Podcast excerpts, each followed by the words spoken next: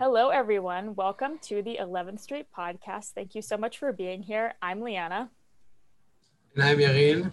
And we are really happy to be here today with Chris Yang, who is uh, with the Mosaic Cross Cultural Center at San Jose State University. Um, Chris, I'd love for you to um, introduce yourself and introduce Mosaic to those of our students that are listening. Yeah, absolutely. Thank you, Liana. Um, so, uh, my name is Chris Yang. My pronouns are he, him, his.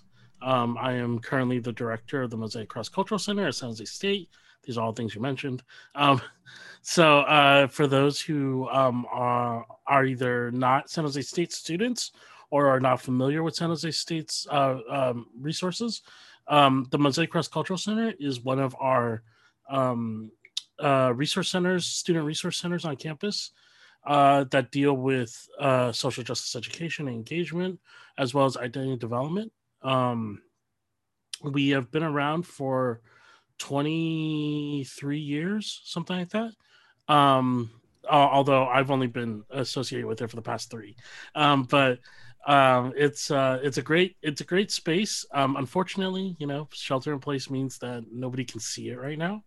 Um, and you know we're, we're still trying to do some stuff so check us out on on youtube and stuff like that well i'm sure we'll get to that at some point yeah. Um and you kind of led into it but um i really want to know um if you can elaborate kind of on what the mission of mosaic is what you guys do um what gets you up in the morning and get gets you in the door um and those moments that you've come across in your work that really make you think like this is where i'm supposed to be this is what i'm supposed to be doing. Yeah absolutely. Um so mosaic um you know we um and the missions kind of changed a little bit here and there in the past 23 years. I don't think um i don't think we would be very effective if we didn't keep revising what we were doing. Um and it's important to know where we come from. So um you know mosaic came about because um back in 97 i believe 1997 1998 something like that. Um I, again i wasn't there at the time so i have no idea. But um back in like 1997 at San Jose State. Um, this was before we had any identity based resource centers on campus. So um, we weren't around. The Pride Center weren't around. Um, you know, these spaces just weren't weren't available. Um, there was a uh, incident that happened on campus where um, a student was interacting with a um, administrator on campus and there were uh, racial slurs used. It was a it was a racist incident that happened, um, and there was um, a student movement at the time to address it. Um, and one of the things that the students asked for was a space um, to be created on campus that would be um, a place that students can go uh, to talk about issues that were important to them, to better understand issues that are important to them, to reflect the diversity of the student population. Um, and so that's kind of where Mosaic came about from. Uh, Mosaic ended up being the space that was created in response to that that uh, desire, and um, so a lot of what we do really is trying to understand um, the way that social justice works in a higher educational um, institution. Um, so understanding stuff like power, privilege, oppression, identity, um, and how it all relates particularly in higher education con- uh, context. Um, so what that means, you know, practically is that our students will go through experiences, um, and they'll have different sort of um, impacts from stuff like racism, sexism, homophobia, um, transphobia, um, you know, religion, right, um, is one of the big eight. Um, so they have these experiences, and um, you know, they uh, w- part of what we do is trying to make that make sense for students one. Um, and two advocate for change right? So trying to change systems um, at our university so we don't have incidents of racism. Um, obviously we can't eliminate it um, on our own. Um, but you know we we try to we try to advocate for students um, and advocate for for making san jose state a better place. Awesome. Thank you. Um, i think that kind of what you just touched on is really um, something that I've noticed in the short time that I've kind of been around San Jose State is the fact that I think that confronting a lot of different forms of prejudice and oppression is something that's really deeply woven into the fabric of San Jose State. And it's noticeable, I think, in a way. I've been to a few college campuses. I, I went to two different universities, and I, it's something that you don't really encounter a lot. And I think that's one of the things that really makes San Jose um, San Jose State special is the fact that there's a, a just seeing the the statues of the mm. um, this, you know the statue I'm talking about. The name of it escapes me. The yeah. the the, yeah. the Olympic statue. Yeah. Um, just seeing that the very first time I came to the campus is something that um, it really tips you off to the fact that it's an environment where um, the students and the faculty and the administration aren't going to stand idly by and um, in the face of prejudice and bigotry. And it's something I've always really um, admired a lot about just not just the campus, but the people there. Sure. Um, and it's a great thing for us to strive to do. Um, and kind of building off of what we just spoke about, what you just spoke about, I want to know um, something that we try to do at our Hillel a lot is even though the Jewish community, like we are one community, but we have a lot of folks who are part of many different other communities, like Ashkenazi, Sephardi mm-hmm. students. We have a lot of Israeli students. We have a lot of, um, we have a few students from different areas and different racial backgrounds. And something that we're always trying to do is promote knowledge of other cultures and other backgrounds within the context of the Jewish community and within the context of Hillel. And so I'm kind of wondering if you can speak about how you all do that at Mosaic, how you promote knowledge of um, folks with different identities who might come through your doors. Yeah, absolutely. Um, so uh, yeah, and and just to back up a bit for folks who are not familiar with the San Jose State campus, um, what Liana was talking about is we have these giant statues of Tommie Smith and John Carlos, um, who are um, Olympic uh, uh, athletes who who won gold and silver um, at the 1968. I might have that number wrong. Uh, Olympics, Summer Olympics, um, and uh, we have these giant, like like 20 foot tall statues of them uh, on campus, um, and it's a, it's an incredible um, piece of art. Um, uh, so anyway, um, so to your question, um, you know, a, a, big part of what we believe in in Mosaic, in terms of you know our staff and our mission, is we believe really strongly in the power of narrative. Um, everybody has a story, and everybody has um, a right to tell that story. And so, you know, a big part of the work that we do is to encourage um, people to uh, not only listen to each other's stories, but also try to understand them. Um, and one of the things that comes out a lot when we do narrative work is that you know we are we are always more than our stereotypes we're always more than our assumptions right so you know every single identity marker that's out there whether it's being a male or female or gender non-binary whether it's being you know asian or white um, or black whether it's being you know christian jewish muslim um, every single one of these identity markers um, comes with a set of assumptions and stereotypes.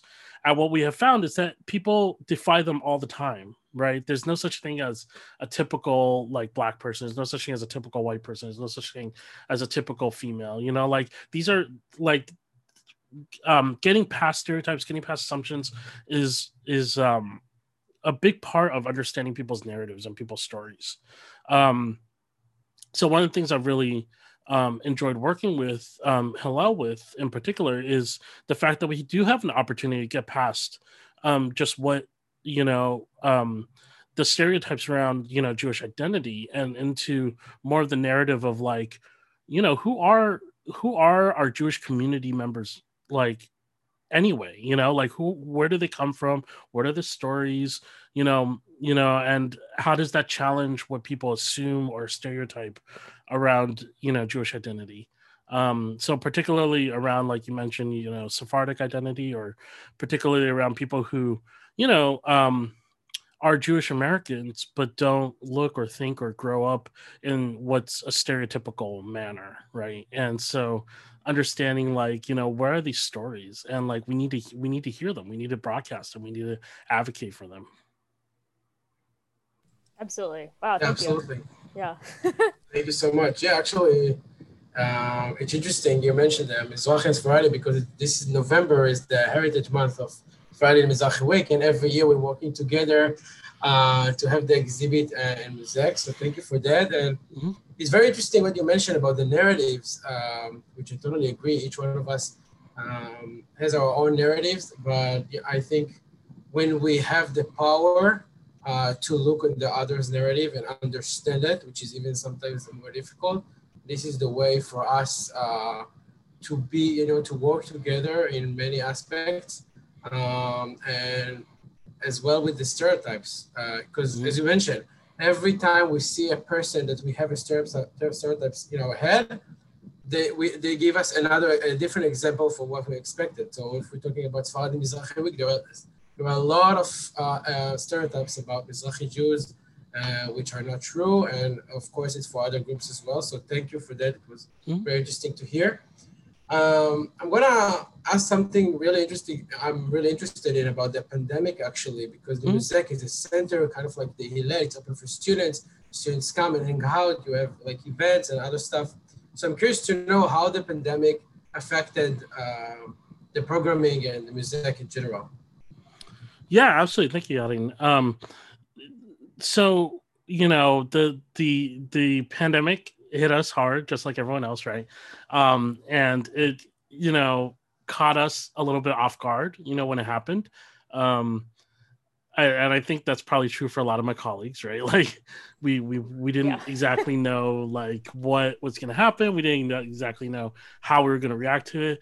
And even when we were all, you know, um, sent home, I think a lot of folks were thinking like, oh, you know, I'll just I'll be home for a few months. You know, I'll be home for for a few weeks, a few months, whatever, right through the summer. And um, you know, one of the big big educational pieces for myself was coming to terms with the fact that you know this is like a long term change, right? Like, um, so you know, we we kind of uh, had to shift gears on a lot of the stuff we were doing.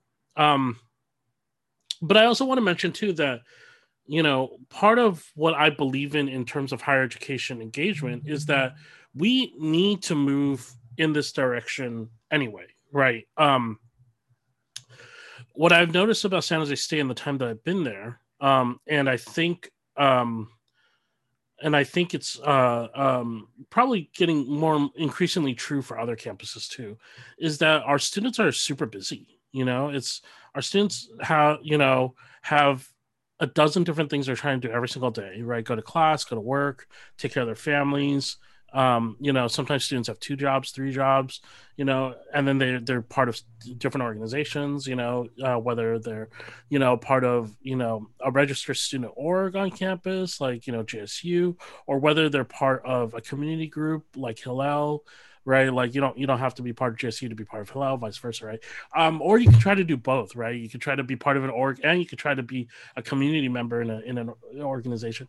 Um so our students are super busy and then our campuses always have so many different things that we're trying to offer them right so we have you know job fairs we have movie nights we have club meetings we have you know um, counseling appointments we have health like stuff like you know learn how to you know do you know cook learn how to clean learn how to do all these things um so like not only do our students have a dozen different things that they're trying to do, but they have a dozen different things that are trying to pull their interest every day, right?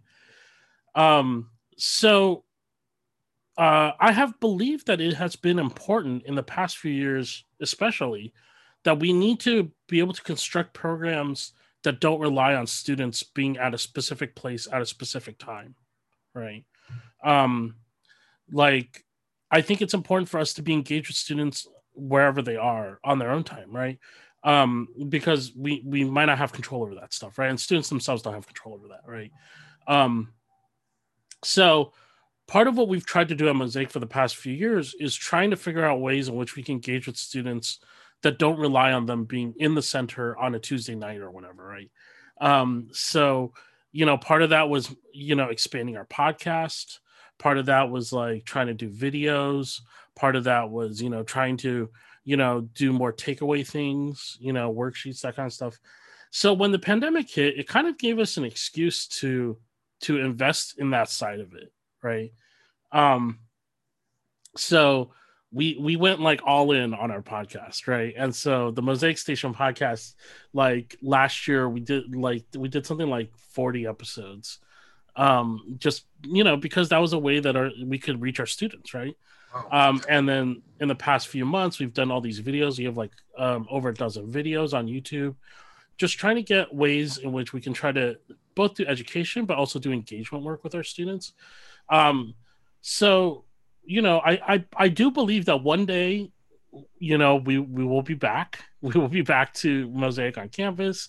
You know, we'll be back to doing in-person programs. But I think that what we have built now, we will be able to preserve still. You know, um, I think there's a lot of value in the fact that we do know how to do video editing. We do know how to make podcasts now, and we could still keep these things alive even when we're having in-person programs.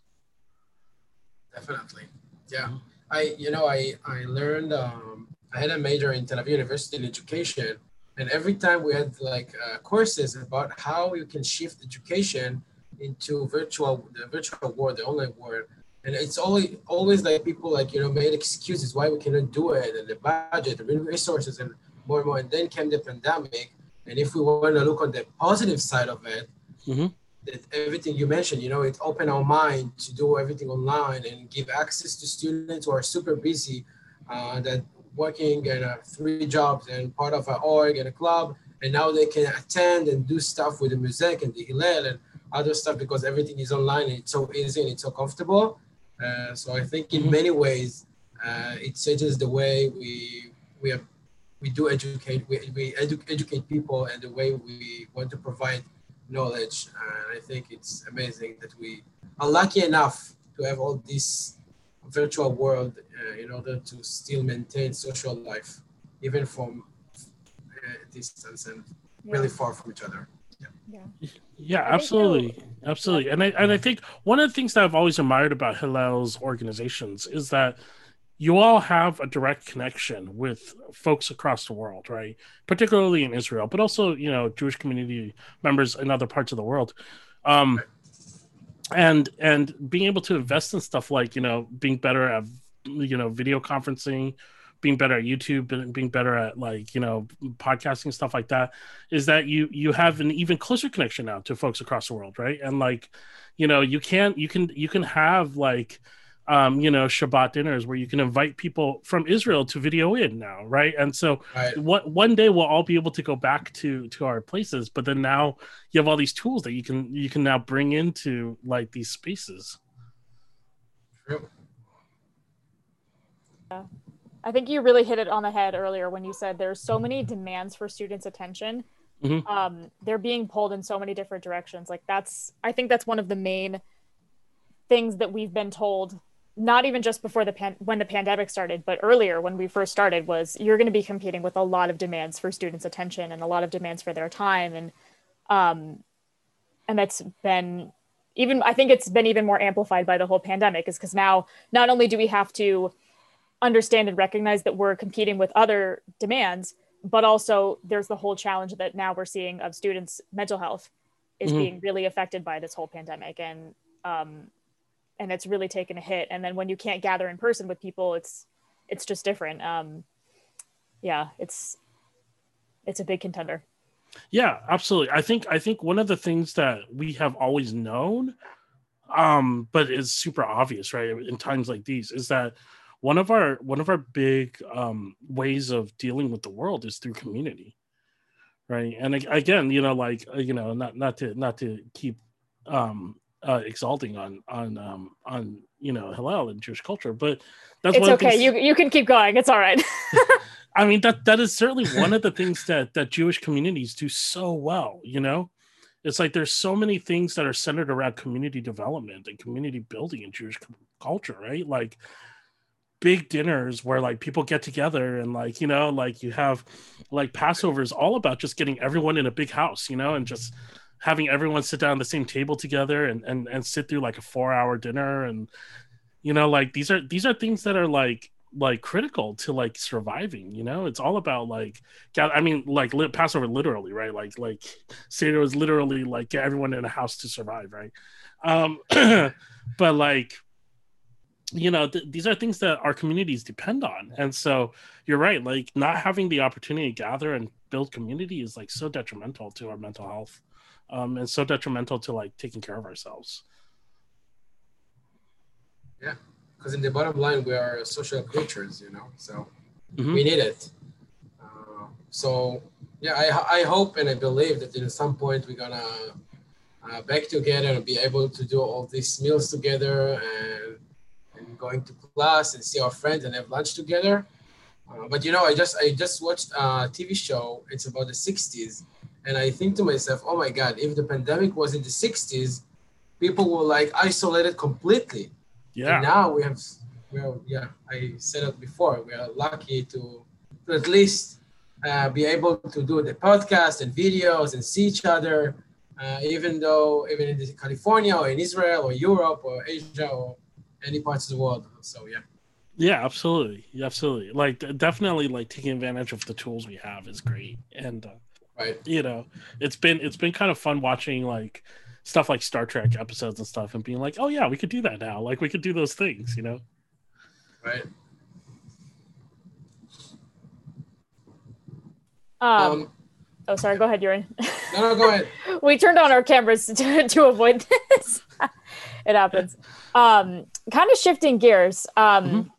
We're wondering, um, since I know you've kind of touched on it, especially with talking about social media and the ways that you're connecting with students, but we're wondering um, what kind of resources Mosaic offers to the students who come through your door, um, or ways that you can ways that you guys go about helping students who might not know about um, what Mosaic does, um, mm-hmm. and if you can touch on that. Yeah. Um, so um, I would say, you know, the primary thing is is advocacy and meaning making, right? So, you know, when when a student has an experience where like they might, you know, they might have a teacher say something that's like low key racist, right, or something like that, right? Like kind of kind of like you know very biased and you're kind of like mm, you know that that was kind of a weird thing for you to say um you know on on a very basic level we provide a, a, space for students to help process that right? So oftentimes we'll have students come in and say you know like oh you won't believe this thing that happened in class today right? And then we're able to talk through it and say you know like this is what it sounds like is happening you know maybe you know this is a way to approach it. Maybe this is something that we can do to try to you know mollify it or or take care of it or, or address it directly right? Um that's like a very basic thing. It's just, just that meaning making, right?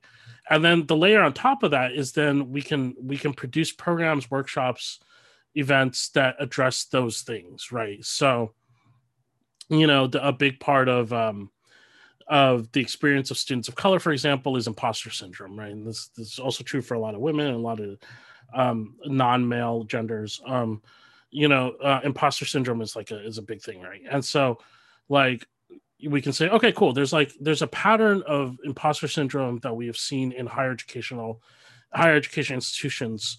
Um, let's do a workshop, right? And then and then students can come to that workshop, and we can develop tools specifically for these workshops, right?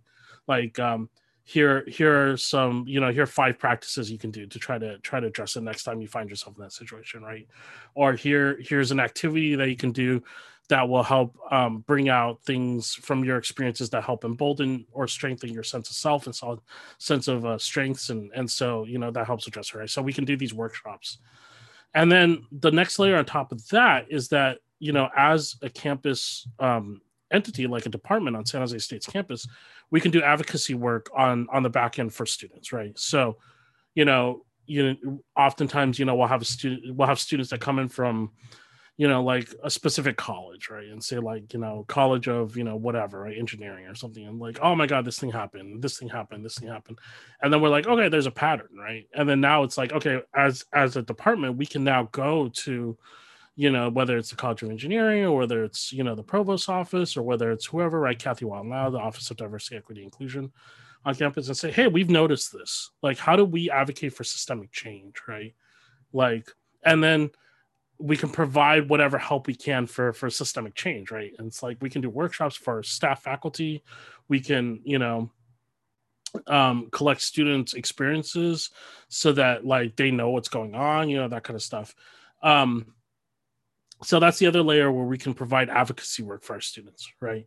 So you know when a student comes in and says you know what can you give me? It's like well you know it's like what do you need? Right? Like if you if you need to know more about who you are and, and what your story is we have some great things we're participating in right? We do heritage months. We you know do do programs where you know people people understand themselves better right? Like um like the jewish roadmaps program that jsu did right? That was a great opportunity for for jewish identified students to be able to talk more about jewish identity and then folks who weren't jewish identified to be able to sit in and listen right? And and, and participate so those are like deep dives right? I want to know more about my identity. Cool we can do that. Um or if it's something happened to me i don't know what to do with that it's like okay great like we can do workshops around that we can talk to you about that and then we can help advocate for change around that. Um so so really it's dependent on like trying to address the the different sorts of needs that our students may have if that makes sense. That was kind of a, a weird answer but yeah.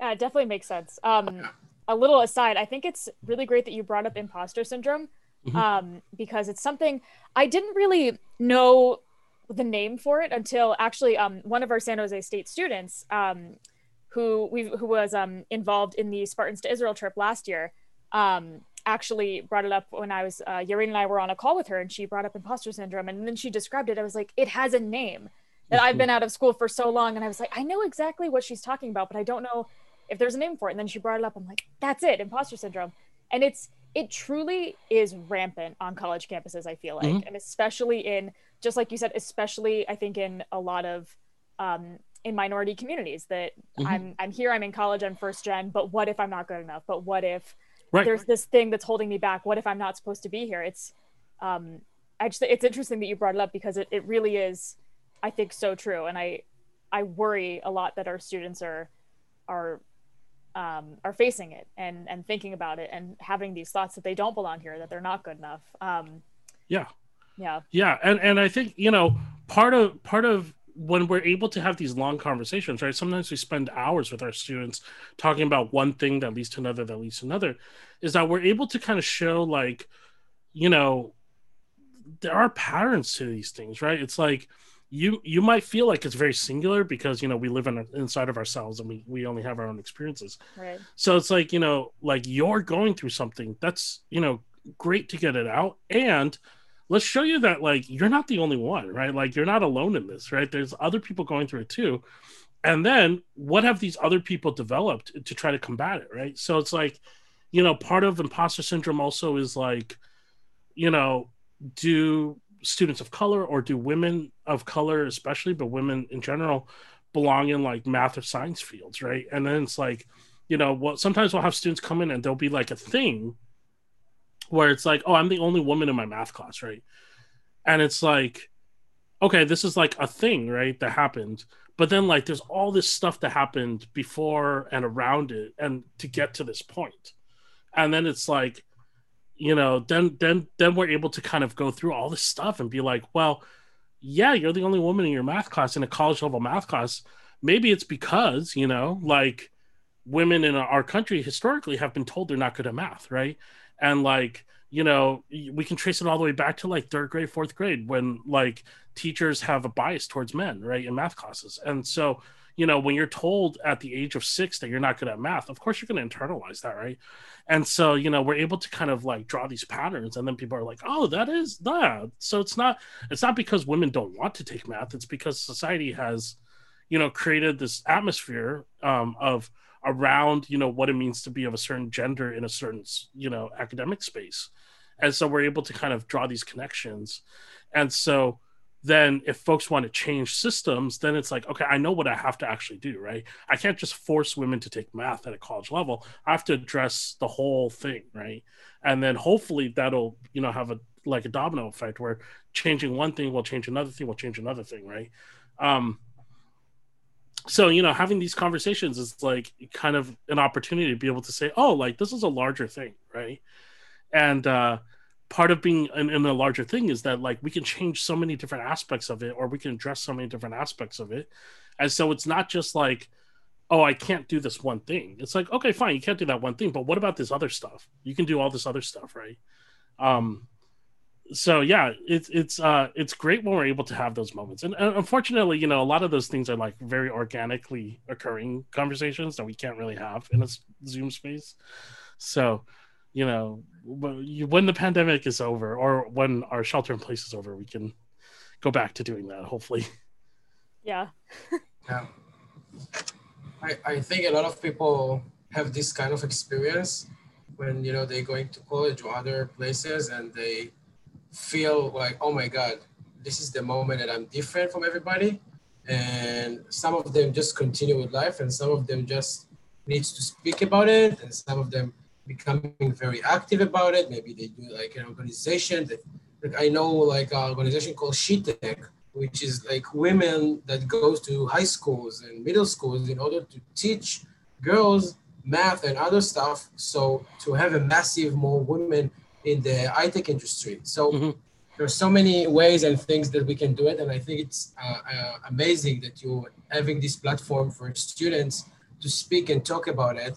Uh, because I have personally had the same. Because my mom is from Morocco and to be Mizrahi in Israel uh, is also something that you're you need to do stuff in order to you know fight the stereotypes. Mm-hmm. Um, and stereotypes sometimes get in our head and we believe in it. So it's mm-hmm. important always to fight in it and do things against it. So thank you for doing it.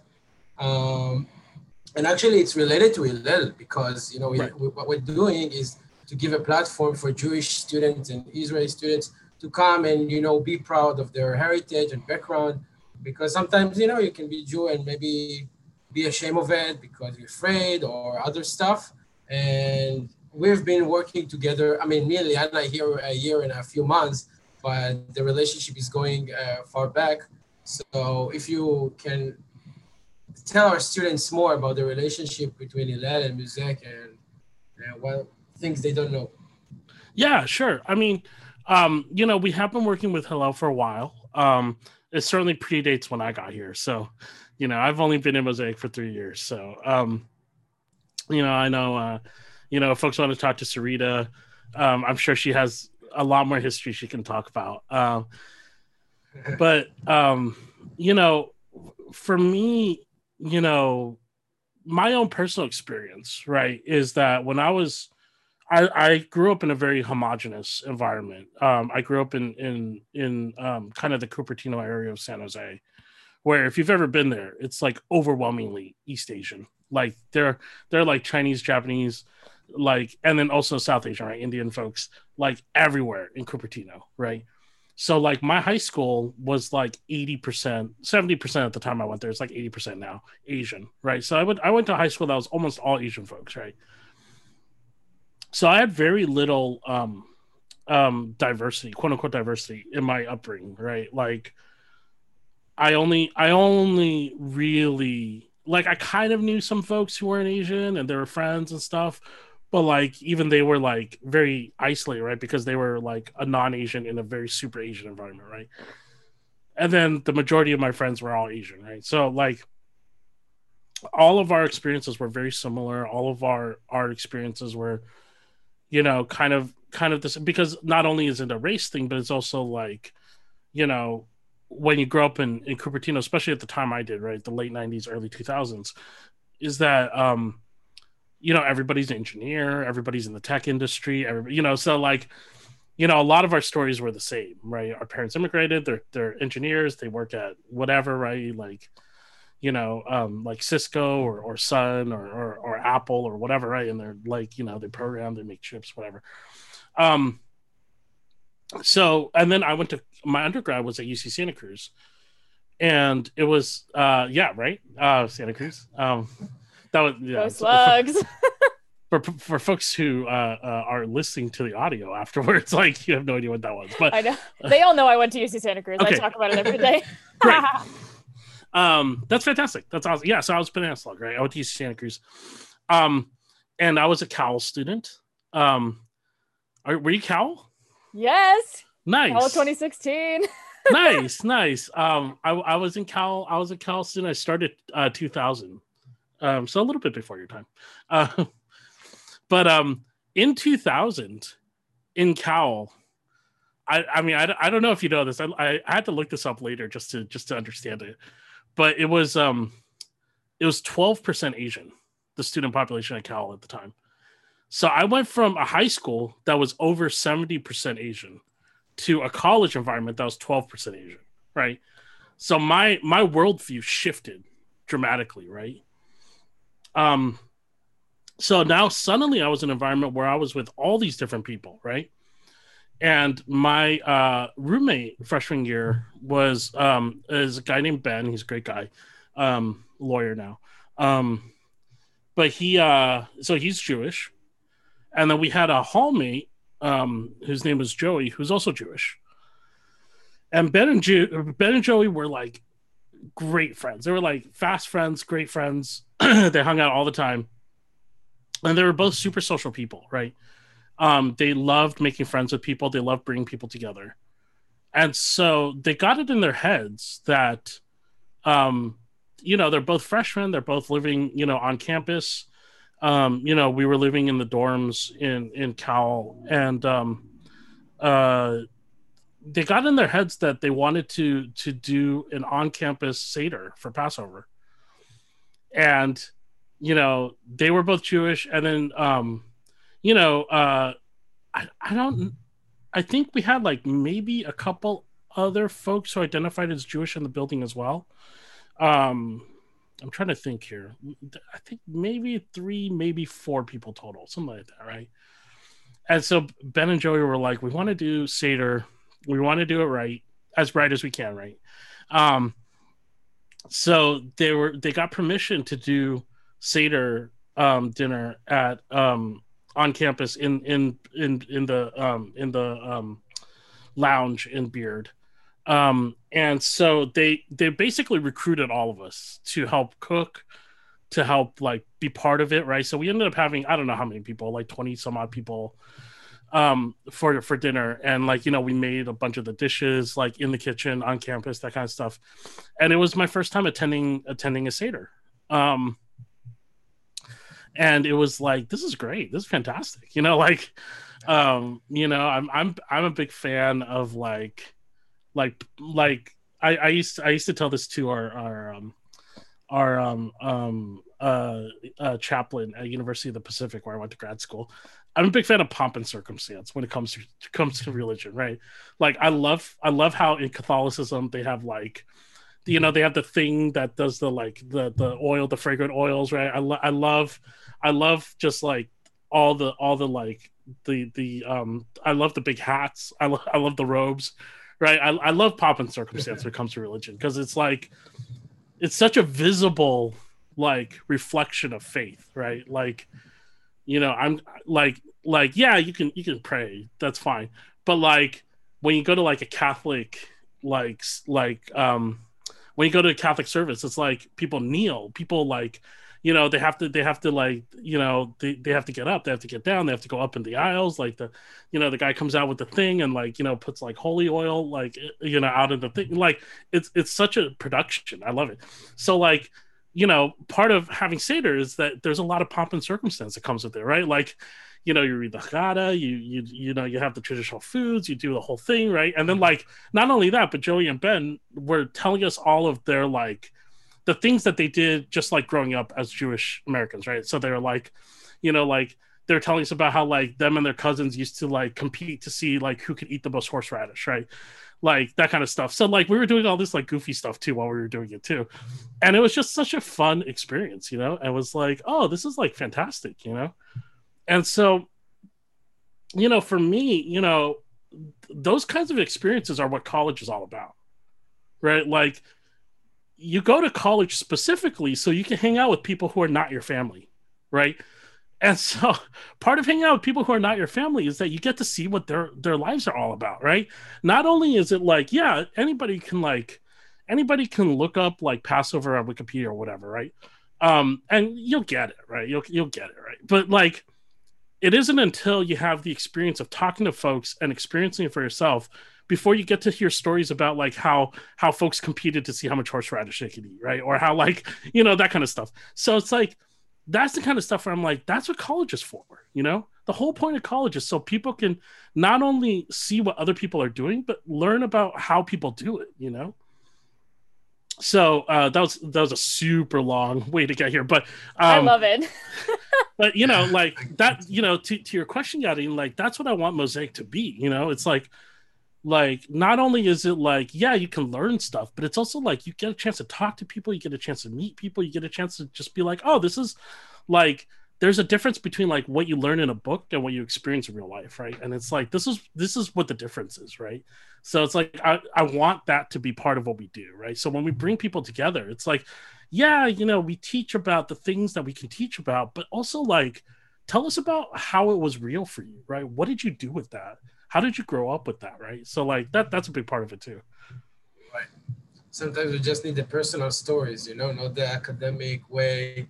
Just like let's know each other understand what's going on in your life and this in this way to learn better about the culture or experience and you know you, you share the experience about moving from a very majority of asian school to more diverse or maybe not diverse but more like less asian uh, campus Right. Um, do you think that maybe this experience what leads you to in the future working in a place like Mosaic and help others to you know to um, to maintain in a very not diverse or diverse school? Yeah, yeah. Thanks for the question. Yeah, absolutely. You know, I think um part of part of what I had to figure out when I was in college was, you know, what do I really know about my identities? You know, how does that really work with everyone else, right? Um, because I just took it for granted growing up, you know. Um, I just assumed that it was normal, right? Like everyone just assumes their upbringing is normal. Um, so I'm like, oh yeah, it's, it's normal for us to do the things that we do, and I really had to kind of figure that out a little bit. Um, and what was helpful was when I was there, um, you know, I took some Chinese language, cl- Mandarin classes, right? Mandarin language classes. I took a Chinese film class. I took a Chinese history class.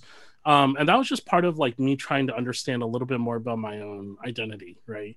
Um, and and uh, it was super helpful to be able to be like, oh yeah, like this uh, sheds light on who I am a little bit, right? Um, and then, you know, I think this to me the social justice stuff is natural because once we realize that there are different people in the world with different experiences then um shouldn't shouldn't we want them all to do well? Like shouldn't shouldn't we all want to help each other? Shouldn't we want to you know like that that stuff always just kind of felt like a no dumb moment. And i was like okay like of course like of course we fight for the rights of other people. Of course we like you know try to elevate other people. Of course we try to like support other people right? Like you know other otherwise like you know we're just being selfish you know? So um so you know ending up in in this work was kind of like um uh a very logical next step to me. It's like of course we should be doing this stuff you know so. Yeah. Beautiful. Thank you. Mm-hmm. yeah thank you so much. Um we're pretty much out of time but um this was so much fun. I um yeah. I love your I love the the stories and the the zest that you that you brought to this conversation. Oh, I um um I, I like to think that I know a decent amount about um the different um, centers on our campuses. And every single time I think about another one and I talk to someone from that sphere it just blows me away how much um, I really have to learn and how much fun it is to hear other people's stories. I mean it kind of hits the nail on the head of that's the reason that we do what we do is we want to empower students to live their truth and live their stories and own who they are. And um, and just thank you for shedding more light on what we all want to do. Um, this has been so much fun thank you so much for joining us and yeah absolutely. Thanks for having me here. of course. Um, i'd love to give you a chance to plug mosaic social media um, and ways oh my headphones falling out sorry.